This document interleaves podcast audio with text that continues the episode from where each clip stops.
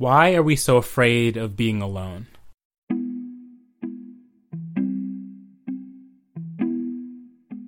I want to use a scene from an episode of Wolf 359 as the gateway, the jumping off point, not to necessarily answer the question, but to provoke and provide a spin through my own train of thought. In the end, hopefully creating something that is more than just incoherent rambling, something meaningful. Disclaimer aside, in this scene, Dr. Hilbert, the research scientist of the Hephaestus space station, mulls over the question, why are we so afraid of being alone, in a thought experiment, presented as an internal monologue that raises more questions about our human sensibilities than it answers. Those sensibilities being how we connect to our fears and overcome them, but also what it means to be alone, truly alone. There's a joke the doctor tells, which sets this train of thought into motion. The three wishes joke. It's a classic one told in many different ways, but in the one he tells, three men are stranded on a deserted island, starving, terrified, afraid, and one day they find a magic lamp, rubbing it to reveal a genie inside. This genie promises to grant them each a wish.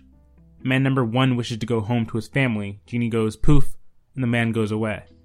Man number two wishes to go home to his wife, genie goes poof, and the man goes away.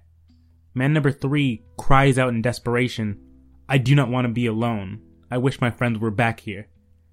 This joke is pretty funny. It plays with our expectations, but it's so intriguing to me because the true sentiment of what the third guy desperately wants is what I would consider to be a desire buried so deeply within us, it's only human to act on that desire in such turbulent times. For one reason or another, we fear being alone. How do we deal with fear? Well, that answer has always depended on our circumstances, specifically the form of fear we are dealing with. Physical fears and sensations are easy to overcome. Our entire existence has, after all, been an arms race, building larger and larger weapons coinciding with our increasing ability to attract and create larger and larger enemies. From our hunting of creatures in the wild to nuclear standoffs between world superpowers, we have a well documented history of turning our physical fears against us by making those fears afraid of us. Physicality means defeatability. If I can see what I'm afraid of, attach that fear to something tangible, and with enough reasonable thought and a concerted effort, maybe I can destroy it, destroy what ails me, ridding me of that fear for good. But it's the metaphysical, the intangible fears we haven't quite figured out yet. We haven't quite figured out a way to overcome them. Death, for example, is the great equalizer. It comes for us all, yet still we spent so much of our existence trying to remedy death or escape its grasp. We fear it because it's unknown, unknowable, and isolationism and inaccessibility is very much the same way. Hilbert goes on to say that the real scary part of being alone is the quiet corner of our minds that nag us, whispering back to us, How can you truly be sure you are alone? And I think the backdrop of the setting in particular speaks to that uncertainty. Space is often used as a metaphor for isolationism, its vast and empty nature integral to its identity in our minds as the great sea of nothingness, but also possibly a home for extraterrestrial life. And for the crew of the Hephaestus, the hope that someone else might actually be out there is a proposition, a promise that is both parts terrifying and exhilarating our fear of being alone revealed on an existential level, tangibly available to discovery. But when you consider our track record for dealing with our tangible fears, it's a hard world to imagine where we accept a being one that represents so much of our long lasting fears of the universe and the nature of our solo existence with welcoming open arms.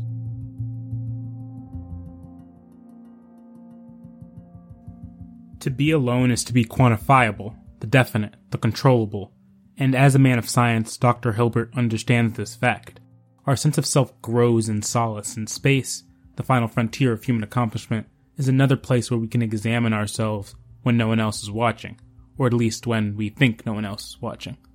The thing about us is that so much of our self satisfactory pleasure is derived from stimulation, social engagement with other people, experiences that escape the bounds of ourselves, creating reassurance that everything will be fine.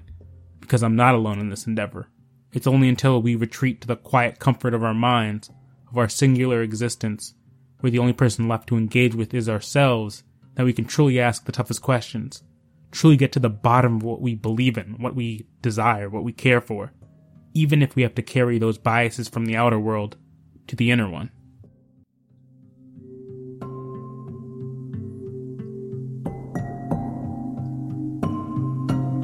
Why do children fear the monsters under their beds? Why do we fear being alone, but also the prospect that we might not be alone, but also, in our modern era, our hyper security surveillance state of Big Brother always keeping tabs on Little Brother era, how we might never truly be alone again?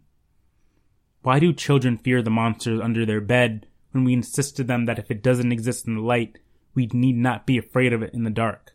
Do we say it because it's the truth, what we know of the world concerning hypothetical boogeymen and Bigfoots, big feet? Hmm. Or do we say it to placate them in an attempt to veil them off from the real horrors of the world?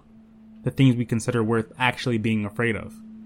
Because in truth, we're still searching for answers to our own fears, ones that exist in both the light and the dark.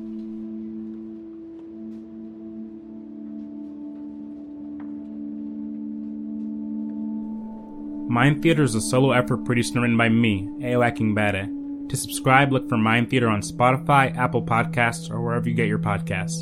For updates on the show and upcoming episodes, follow Mind Theater Pod on Twitter. Thanks for listening. I'll catch you next time.